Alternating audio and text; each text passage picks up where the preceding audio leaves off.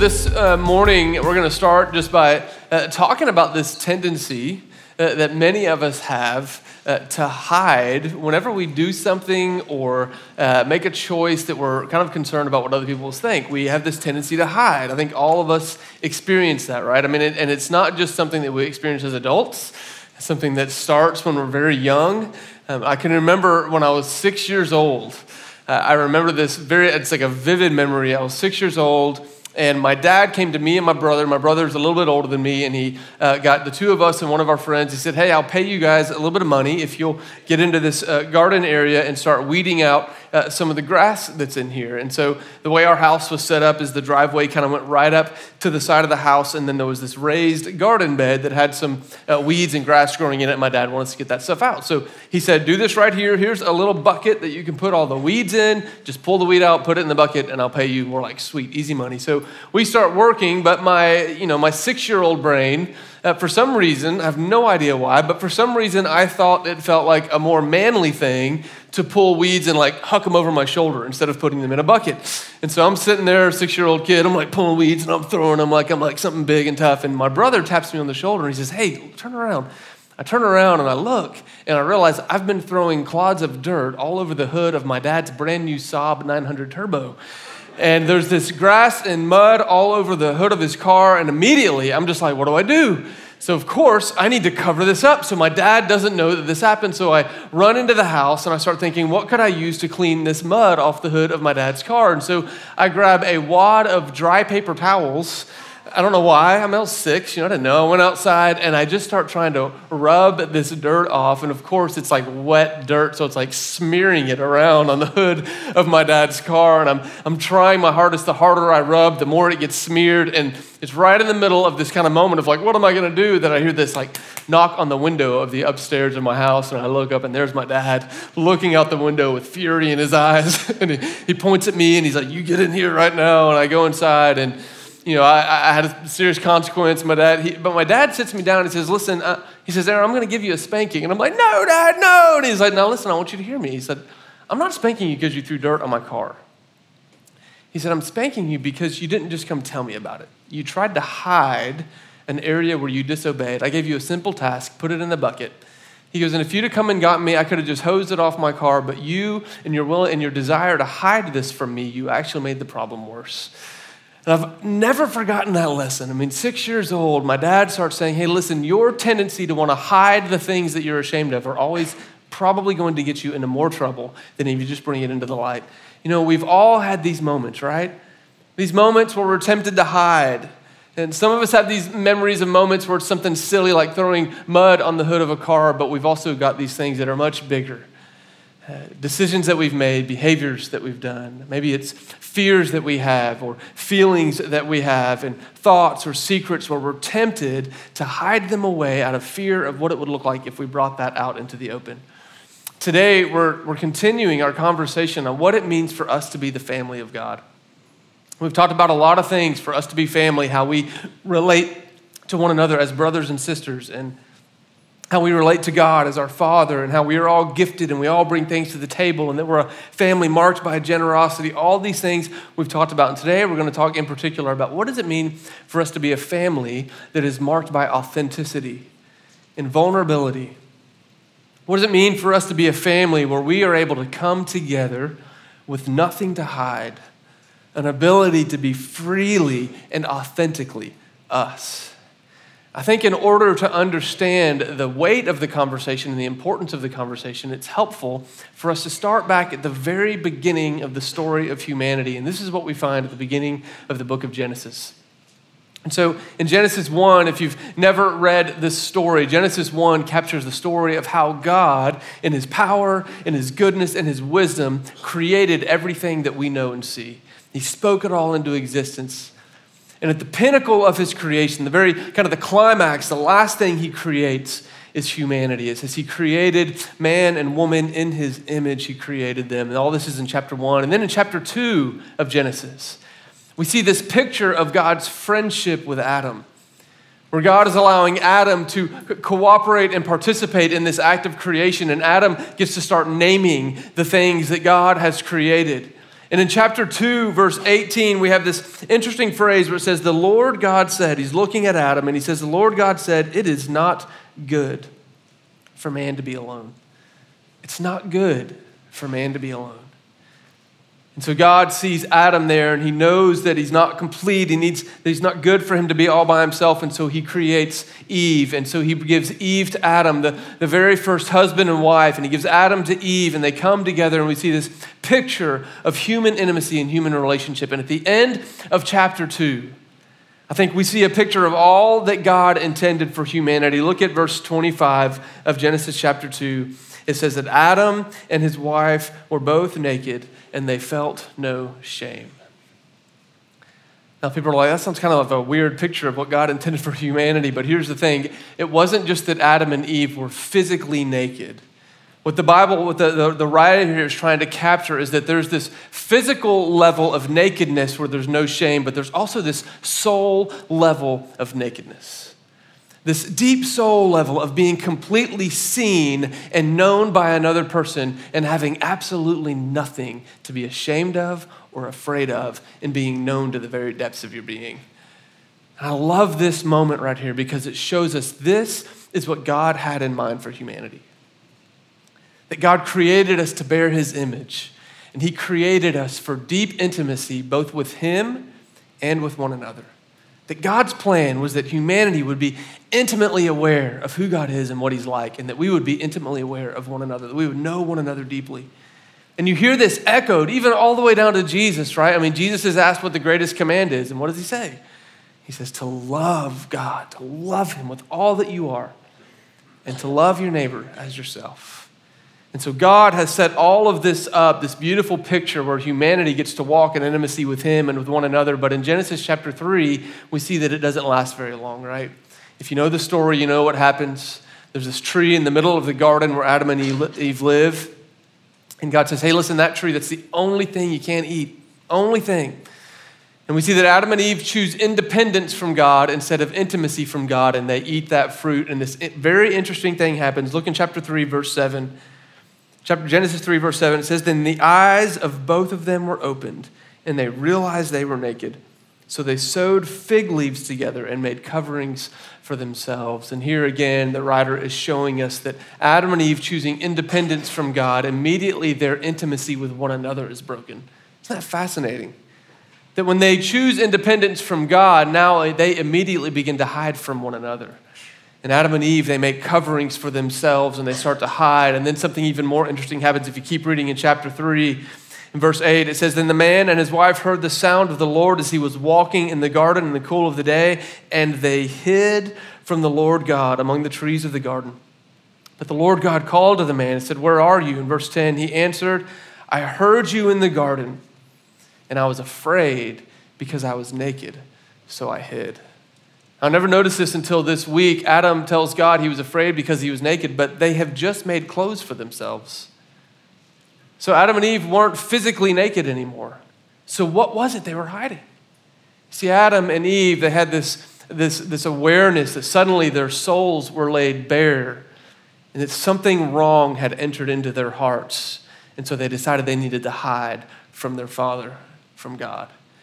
And so, what we see here is this beautiful place of intimacy that God intended gets fractured because of sin and because of disobedience. And now Adam and Eve are forced to hide, not just from one another, but they're also hiding from God. And when you read this book, the rest of this book tells the story about how God has been relentlessly pursuing his people for the purpose of restoring that place of beauty and intimacy that humanity experienced in the garden. And he does this all the way through Jesus and this the picture of Jesus dying on a cross is God saying, "Listen, I will stop at nothing to restore my relationship with you and to restore your relationships with one another." And the New Testament writers, when you start reading some of the letters in the New Testament, people like John and Peter and Paul, they would write to these early Jesus followers and they were constantly trying to explain this new way of being human together. Because all humanity know, has known up till that point was brokenness and hiding. And so the New Testament writers will say things like, hey, it's time to step into being known. They'll use metaphors like, hey, bring out of the darkness and put it into the light. They'll say things like, hey, let go of the ways of your flesh and step into the ways of the Spirit. And what they're trying to capture in the New Testament is that the world is marked by hiding, but we will be marked by authenticity and vulnerability. That the world is marked by secrets and shame and guilt. But as Jesus followers, we will be known for honesty, for grace, and for healing. And this is the work of the Lord amongst his people. I think what we're going to see this morning, we're going to flip over to, to the book of First John, and here we're going to see one of Jesus' followers who's trying to give this invitation to step into the fullness of what God is offering us in Jesus. Look in First John chapter 1. 1 John chapter 1, that's page 855 if you're using one of our Bibles. This is the Apostle John, one of Jesus' best friends, and he's writing to a group of believers just a, just a few decades after Jesus had died and resurrected. This is what he writes in 1 John chapter 1, starting in verse 8. He says, If we claim to be without sin, we deceive ourselves, and the truth is not in us. If we confess our sins, He is faithful and just, and He will forgive us of our sins. He will purify us from all unrighteousness. If we claim we have not sinned, then we make him out to be a liar, and his word is not in us. My dear children, I write this to you so that you will not sin. But if anybody does sin, we have an advocate with the Father, Jesus Christ, the righteous one. And he is the atoning sacrifice for our sins, but not only for ours, but for the sins of the whole world. This is the word of the Lord out of 1 John uh, 1 and 2. I think John is writing to this early group of believers. And he knows that before we understand the grace of Jesus, we live in a world that is marked by hiding. And he's saying, listen, we've stepped into a new family now that is not marked by hiding anymore. And he begins to address this invitation to be an authentic and vulnerable community. And the first thing that he does is he begins to address our tendency to hide. He starts by saying, If anyone claims to be without sin, he deceives himself. Now let's pause for a moment. I want us to understand this word sin. This is a really important thing. We're going to talk about it a lot. Sin has a really, it's like nobody wants to really talk about sin. If you bring up sin outside of a church building, people get just kind of weirded out. They feel like, are you judging me or what's going on? So, what in the world is the Bible talking about when it uses this word sin? And the English word sin uh, is actually, it's an old English word that was used in archery. And so, if an archer had his uh, bow and arrow and he let the arrow fly and he was aiming at a target and he missed the mark that he was aiming for, then that was called sin. He had sinned, he'd missed the mark. And so the earliest translators of the Bible, they tried to think of an English word that could capture the heart of what it means when we miss the mark of what God has for us. Remember in the creation story, what we saw was that God created us in His image. We were designed to reflect all the goodness, all the mercy, all the patience, all the love, all the grace, all the justice, all of the good things about God were to be reflected in humanity. And yet, when we missed the mark, that is when sin entered into the world. And so, sin, that word, simply means missing the mark. It is not a list of do's and don'ts or a list of behaviors that we're not allowed to do. That's not what sin is. In fact, it's, more, it's actually more accurate to understand sin as kind of a disease that has crept into humanity. And when it creeps in, it begins to break down all the very places that we were intended to live in deep intimacy with one another. And it causes this, this kind of fracture and hiding that we experience. And so John immediately starts writing to these early believers. He says, Listen, if you claim that you don't have sin, if you claim that you've never missed the mark, then you're deceiving yourself and you're actually calling God a liar. Now, this idea of deceiving ourselves, if you've ever spent any time around people in recovery or if you're in the recovery world, then you understand this concept of deceiving yourself. If you go to an Alcoholics Anonymous AA or an NA or an SA or a Celebrate Recovery meeting, Immediately, the first thing you're faced with is this push to stop living in denial. Denial is this place where I kind of refuse to admit that I have any problems. And what John is saying is, hey, listen, if you claim you've never missed the mark, if you claim you have no problems, you're just deceiving yourself. Some of us, are, some people are willing to admit that, that we have a problem, and yet our tendency is to go, yeah, but I think I can handle it on my own. And what John would say here is, says, hey, listen, if you claim that you've not missed the mark, then you're making God out to be a liar because what God has said is, hey, you need me to deal with your brokenness. That's the message that God gives us through Jesus on the cross. The God of humanity doesn't crawl into a human body and put himself on a cross because we can handle it ourselves. He says, Hey, let me take this for you. Let me take it for you. And so God says, I'm going to deal with all the brokenness, with all the sin. But what John is saying is if we don't even admit that we have sin, if we don't even admit that we've missed the mark, then we're just deceiving ourselves. And here's how denial works that when we live in denial, we're never able to truly deal with the brokenness that all of us really carry around. And it begins to affect us deep down, even to the places of our identity. I can remember early on in my counseling career, uh, I was sitting in my office with a young man that had been referred to me. He was 14 years old. He was referred to me for uh, truancy issues and some drug abuse and just a lot of conflict with his mom. And I remember early on, he made this statement to me that was almost like this clue that would be the key to unlocking his recovery and his help. He said, he said to me, he said, Aaron, you know, the thing I've discovered is that a person can only feel as good about themselves as their best kept secret will allow them to. I remember it took me a while. I'm like, tell me what you mean by that. And he, you know, he didn't want to go very much deeper into that. But what I found out later as I walked with this young man in counseling is that there were some things in his life, some very secret things, things that had been done to him, and also some things that he had done to others that he never shared with anybody. And so what he began to realize is that no matter how many times his mom tried to tell him that she loved him, there would be this voice that says, Yeah, she may say that, but she doesn't know about this thing. And no matter how many times I tried to assure him and reassure him that God loved him, he would say, Yeah, you're saying that, but you don't know about this thing. Because when the, the areas of our brokenness, the areas of our sin, when they get tucked away and hidden, it really just becomes our enemy, the devil's playground. Because what he loves to do is accuse us. And so, sin that remains hidden, he comes in, he says, Hey, here's what I'm going to do. I'm going to hitch your identity to that behavior that you're ashamed of. And what he tries to get us to do is to be completely ashamed of ourselves, that we carry around shame in our bodies, like there's something wrong with us. And the moment he can get us to feel shame, that's how he keeps us in the darkness. And what, what John is saying here, he's going to give this invitation for something else. Because John knew that like if, if, you, if you deny to be without sin, it's like, a, it's like a cancer patient who, who says, I know the doctor says it's malignant, but I'm just going to choose to believe that it's not. And the whole time they live in denial, the cancer continues to eat away at the healthy cells of their body. And this is what sin does to us as long as it stays hidden in the dark is it eats away at our identity, our understanding of who we are, our understanding of who God is, and it causes us to push ourselves into isolation, breaking down the very intimacy that God created us for. And John is going to say, There's another way. There's another way. And I just want to tell you up front that when you read verse 9, it has this phrase, confess sins. I think that that phrase, this idea of confession, just carries this kind of weight on us. That we're like, oh, it has this stigma to it. But I want you to hear the promise that John is holding out. There's no stigma to confessing sins here at all. It's actually this beautiful invitation to something more. Look at what he says in verse 9.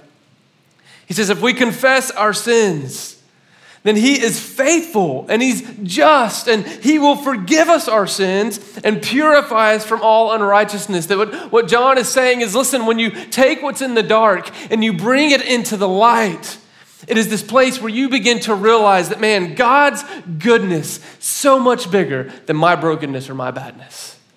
You see, confession of sin is not about wallowing in how bad I am, but it is more about fixing my eyes on how good and merciful our God is.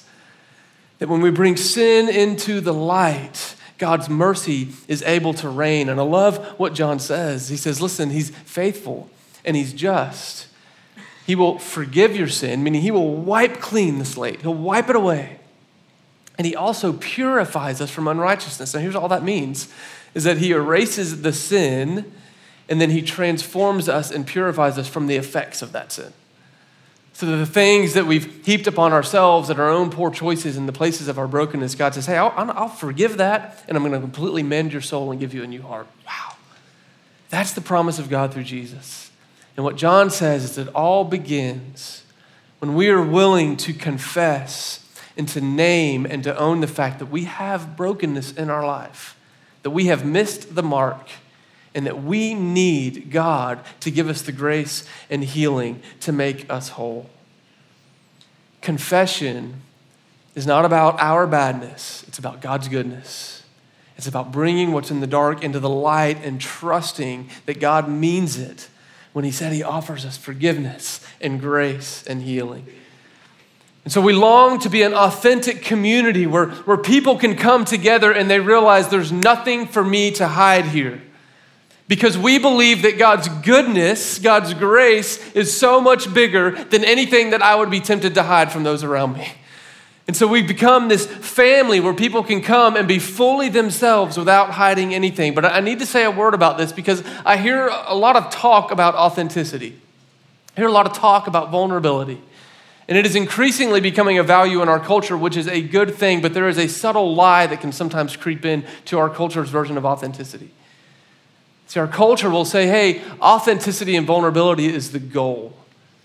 That we want authenticity for authenticity's sake. And what John is going to say is no, no, no, we're not coming around being authentic just so that we can talk about our problems. There's something more. At the beginning of chapter 2, he says, My dear children, I write this to you so that you will not sin. In other words, for John, it's not enough just to confess. He says, Listen, there's this new way of life that is available to you. We confess because we believe that is not what God has for us. That the goal is not authenticity for authenticity's sake, but the goal is complete and utter transformation to look more and more and more like perfection, like Jesus our Lord. You know, this is what the writer of Hebrews says in Hebrews 10. I love this. He says, Listen, through one sacrifice, Jesus has made perfect forever those who are being made holy. Wow, I love that. He's made perfect forever. Are, are, you in Jesus? Is Jesus your Lord? Have you given your life to Him? Have you received Him as your Lord and your Savior? Savior? Because what the writer of Hebrews says is you've been made perfect but you are continually being made holy, which means there are continually going to be these places of needed transformation and growth. And our goal is to be the family of Jesus, where we come in with our imperfections and we say, Here it is. I messed up this week. This is where I've sinned. This is where I fell. This is the place where I missed the mark. And we go, Man, the grace of God upon you. Let's step into the fullness of your identity and who God is calling you to be. And there's transformation that happens. It's the invitation to confess is the invitation to fix our eyes on God's grace and His goodness. So, how do we do this as a church family? How do you cultivate this type uh, of culture and, and environment in a church family? I'm going to give us kind of just four simple things. Four simple things that I believe that if all of us were deeply committed to practicing these four things, we would begin to see the Lord cracking open some areas of sin in our own church, and we see some healing and some fruitfulness, and this culture of authenticity would be the natural result. The first thing is this is that it has to start with you has to start with me. That my job in trying to cultivate authenticity in any community, whether it's my house church or my family or my friend group or my big church, and my job is not to go around and look at everyone else's sin and try to root it out of their life, but instead to let the Lord put a mirror in front of me to begin to show me the things that are in my own heart. Uh, this is the prayer, the courageous prayer that we see David praying at the end of Psalm 139. You hear him, he's crying out to God. He says, God, search my heart and know my anxious thoughts. He says, Test me, Lord, and see if there is any offensive way in me, and then lead me in the way everlasting. This is the prayer of the Jesus community. Lord, we want to look more like you. Search our hearts. Holy Spirit, reveal the places where I have missed the mark. Uncover it, show it to my eyes and then lead me in the way everlasting. You see, creating an authentic community starts with each of us allowing the Spirit to begin to convict us. I want to say a couple things about this. You know, if, if we're going to allow the Spirit to convict us, it means we have to have a willingness to call sin sin. We have to be willing to say, hey, there's such a thing as missing the mark when it comes to who we are as followers of Jesus. I hear a lot of people that are followers of Jesus and they feel really confused because uh, they will sin and they start feeling convicted by the Spirit and they'll actually have remorse and some guilt over what they did. And they'll come and they'll say, Hey, I, I, this is where I messed up and I'm, I'm feeling this remorse, but I know that can't be from the Lord because that's not how the Lord works. And I say, Well, why not? Did you know that there is such a thing as godly remorse? If you read in 2 Corinthians chapter 7, Paul says it so clear. He says, listen, there's a big difference in godly remorse and worldly remorse. Godly remorse leads to repentance, which brings life. But worldly remorse leads to death. See, worldly remorse is that thing that the enemy does that tries to keep us in hiding. Worldly remorse causes us to hide the things that we feel like we should be ashamed of. Godly remorse says, No, you know that wasn't right. Just bring it into the open because this is the place of freedom. This is a place where we get to be who we are and experience the Lord's wholeness. And so, if we want to be a people that are confessors, then it starts with being willing to call sin a sin. The other part of learning to each one of us be confessors is that we have to kind of learn who we can trust. So, this whole thing starts with my willingness to let the Holy Spirit put a mirror in front of me and reveal the areas of brokenness. But here's the truth there are such a thing as people that are not safe to confess to. That I'm not going to confess to a person just because they have a pulse and they're standing in front of me.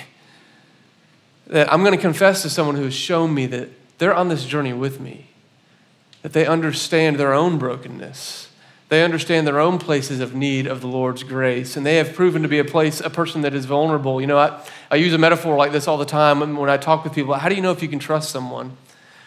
You know, if you are out walking or hiking in the woods and you come across this pond that is frozen and you have this desire, man, I want to walk across this pond. You don't start by just assuming that the ice is thick enough to hold you up and you just run out in the middle and start jumping up and down. That's how you get wet and really cold and, and get hypothermia. Don't do that. So here's, here's what you do if you're hiking and you see a pond. You, you look at it and first you start with a rock and you throw it out to the middle of the pond and see if the ice will hold it up. And then you get a bigger rock and you chuck it out there and you see if the ice cracks or if it holds the rock. And if the ice seems to be holding everything you throw out, well, then you, you start by putting a foot on the ice and you test it near the edge and then you take another step and you very cautiously work your way out to the middle to decide will this ice support the entirety of my weight standing upon it. You know, this is what we do with one another. That if you're looking for a place where you can become a confessor, one who lives in authenticity, don't just assume that just because a person is a person that they'll be the ice that's going to hold you up. If what you see in the fruit of a person's life is that they talk about other people behind their backs, probably don't need to confess to them. If what you see is that people are making fun of other people's sins or other people's problems, probably don't need to confess to them. If what you see is a refusal of a person to look at themselves and take ownership of their own brokenness, probably don't need to confess to them. And so, this whole journey of creating authenticity, it starts by us being willing to be confessors. And that requires us to call sin sin, but also to learn who we can trust and who we can. I just want to tell you if you if you find yourself in a friend group or a community where you feel like there's nobody safe, there's nobody you can confess and be honest with, well, man, we have, we have men and women every Sunday that stand over here at this Respond banner, that that is why we've trained and prayed for and raised them up, is to create a place right here in our gathering on Sundays where people can come and be themselves and share their problems, share their hurts, share their sin, and receive prayer and have someone to walk with them. All right, so number one, number one, it starts with you, it starts with me. We must become confessors. Number two is that when someone comes to you and confesses sin, you should first be a listener, not a fixer. You should first be a listener, not a fixer. Now, here's what we have to all recognize as followers of Jesus is that we believe there's only one fixer, right? There's only one fixer, and that is Jesus. And so that means when someone comes to me to confess a sin or to confess a struggle to me, it's not my job to immediately try fixing them. And I've just seen this happen so many times where a person is caught in a sin or a sin gets exposed or they confess and the community around them immediately begins naming all the steps that they need to take in order to make sure that it never happens again. Hey, you got to get into this group. You got to go to see this counselor. You got into this recovery group. Hey, you got to make sure you have an accountability partner. You got to make sure you. They immediately jump in and start trying to fix this person. And I just, if we want to cultivate a community of authenticity and openness, and it starts when someone comes to me for me to be a listener first. So now, here's how that works. It's really simple. As they're talking, you're not talking. You're listening and you want to make sure that you're understanding what it is they're actually saying to you. And so this means you ask questions. Sometimes this means you say back to them what you hear them saying. Hey, what I hear you saying is you're really struggling with this particular sin. Or what I hear you saying is you feel like the enemy's trying to accuse you because of this place of sinfulness in your life. Is that right? You're asking questions, you're helping them clarify. Another way to be a great listener and not a fixer is to never underestimate the power of the words, man, me too. Me too. So if someone confesses something to you, sometimes all we need to know is that we're not alone in our struggle. That when it's appropriate, don't, don't pretend. If it's not a sin that you're struggling with, don't be like, yeah, me too. In reality, you're like, I've never experienced that in my life. It's like, no, be honest. If it's a place where you have struggled, then name it. And so we listen, we ask questions, we relate. And I would say, anytime somebody confesses something to you or shares something that's been in the darkness in their life, man, one of the first things out of your mouth needs to always be, man, thank you. Thank you for being courageous and bold enough. Thank you for trusting me. I'm honored. Thank you for stepping into this. So we are listeners, not fixers. We seek to honor, to listen completely. So the first, it starts with us being willing to become someone who confesses. Two, we be listeners, not fixers. The third one, the third thing is that we always respond first with God's grace and God's promises. We always respond first with God's grace and God's promises. You know, if I am talking to a follower of Jesus who comes to me and begins to confess a sin, one of the first places I always go is Romans chapter 8, verse 1. After I've said, man, thank you for sharing that. Thank you for being courageous. I, I want to just remind you of some of God's promises for you as a follower of Jesus. Romans 8 1 says, There is no condemnation for those who are in Jesus. I'm seeking to reassure them that, hey, this sin that you've committed, this area where you've missed the mark, this does not disqualify you for all of God's promises. That Jesus' grace is sufficient even for what you've just shared with me. There's no condemnation. No condemnation. Or I'll bring them to 1 John chapter 1 and I'll say, hey, listen, this is the promise of God. That when we confess, He is faithful and He's just and He's forgiving you and He's freeing you from the effects of this sinfulness. So you see the response. This is why it's so important that we be students of God's word. We need this. We need it for one another, with one another. And so, as I allow myself to become a confessor and then I practice listening and not fixing, the first thing I want to do is point people to God's grace and God's promises for them. And then the fourth thing is this the fourth thing we need to do is we remind one another of our identity we remind one another of our identity. Now, a lot of people would say, now, wait a minute, what about the place where you tell them, okay, don't do that again, don't sin anymore? You know, it's like, isn't that what Jesus, it is what Jesus did. Like John 8, right? John 8, this woman's caught in adultery. She comes to Jesus. He says, at the very end of the story, he says, Woman, where are your uh, accusers? Does no one condemn you? And she says, No one. He says, Well, then neither do I condemn you. But then what does he say? He says, Go and leave your life of sin. So, what does this mean? What, what, where do we do that? Where is that our place to do that? And what I, I think we take our cue from some of the New Testament writers here. If you read Paul's letters to almost any church that he's writing to, he always addresses sin. He always is pointing out, hey, here's the places where you need to grow a little bit. But one of the ways that he does this is once he starts identifying sin, he almost always says, hey, remember, that's not who you are. Remember, that's not who you are. This is not what you were called to. You were, you were called to be children of the light. Don't continue on in the ways of darkness. Or he'll say, hey, listen, you got to take off the old self and put on the new. He says, he says, listen, there are these places where you're missing the mark still. That's not who you are. Let me remind you of your, the fullness of your identity. That through Jesus, you have been made a child of the King. You are a son or a daughter of God Almighty. And He's made you for so much more than this. You see, our response is not sin management, saying, hey, don't do this anymore, really batten down on that self control thing. No, the, the goal is to remind us that, hey, freedom has already been given to us, that God's bigness, His goodness, is much bigger than our brokenness. And so when people confess to us, we respond with His grace and His promises, and then we remind them, hey, remember, this is just not who you are. God has more for you than this. And this is this empowering place where we send one another back out into the world as representatives of Jesus, deeply committed to allowing Him to transform us so that we don't continue to walk in the places of brokenness and missing the mark. I've just found that trying to walk a life free of sin happens much more effectively when I realize I walk in that life in a place of deep identity as a child of God instead of a place where I've been browbeaten and made to feel guilty. So I think if we practice these four things, that we are confessors first, we allow the Spirit of God to convict us and to respond to godly remorse with repentance. And we, we become listeners and not fixers. We remind one another of the grace of God and the promises of God. And then we remind one another of our identity so that we can walk in confidence as image bearers of God Almighty. This morning, we're going to start this together just because we do this every Sunday. I think this already happens in so many beautiful ways in our church. And this morning, I'm about to dismiss us, and we're going to go, you know, to the tables around the room. We're going to go to the bar, and there's these little cups and this bread. Every week, we come to this.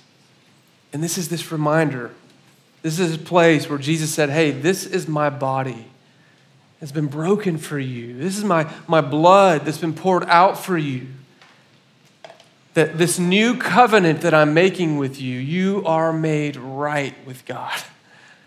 There's no reason to hide anymore. Like this grace right here will wash away anything that you think you need to hide. And he says, Will you come? Will you come? And as we come and as we take communion, I want to encourage us to pray that prayer that David prayed come to the cup, come to the bread, and say, Lord, will you search me?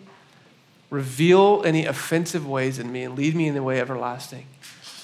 And let's not be people that take the bread and the cup and hide from one another, but let's take the bread and the cup and let's be known by one another. Let's pray for one another. Let's confess to one another.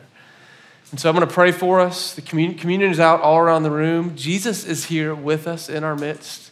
If you need prayer, if you have something you need to share that you've never been able to share, there's men and women over here that would love to chat with you.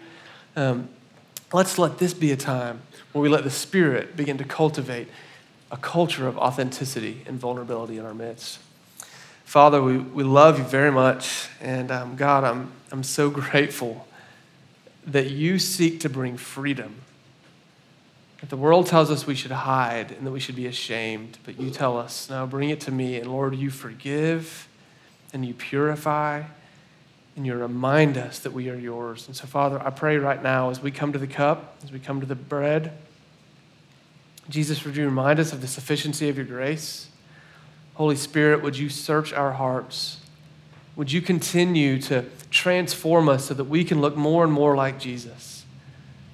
And Lord, I'm, I'm just reminded as I pray that what your servant John says is that you died not just for our forgiveness, but so that the sins of the world could be atoned for. So, Jesus, would you fill us with your spirit? And as we learn to walk in the freedom of your grace, would you help us to share that with the world around us? May the world know the goodness of your grace, Lord. Come and minister amongst us now, Lord, as we come to commune with one another and with you. In the name of Jesus, we pray. Amen.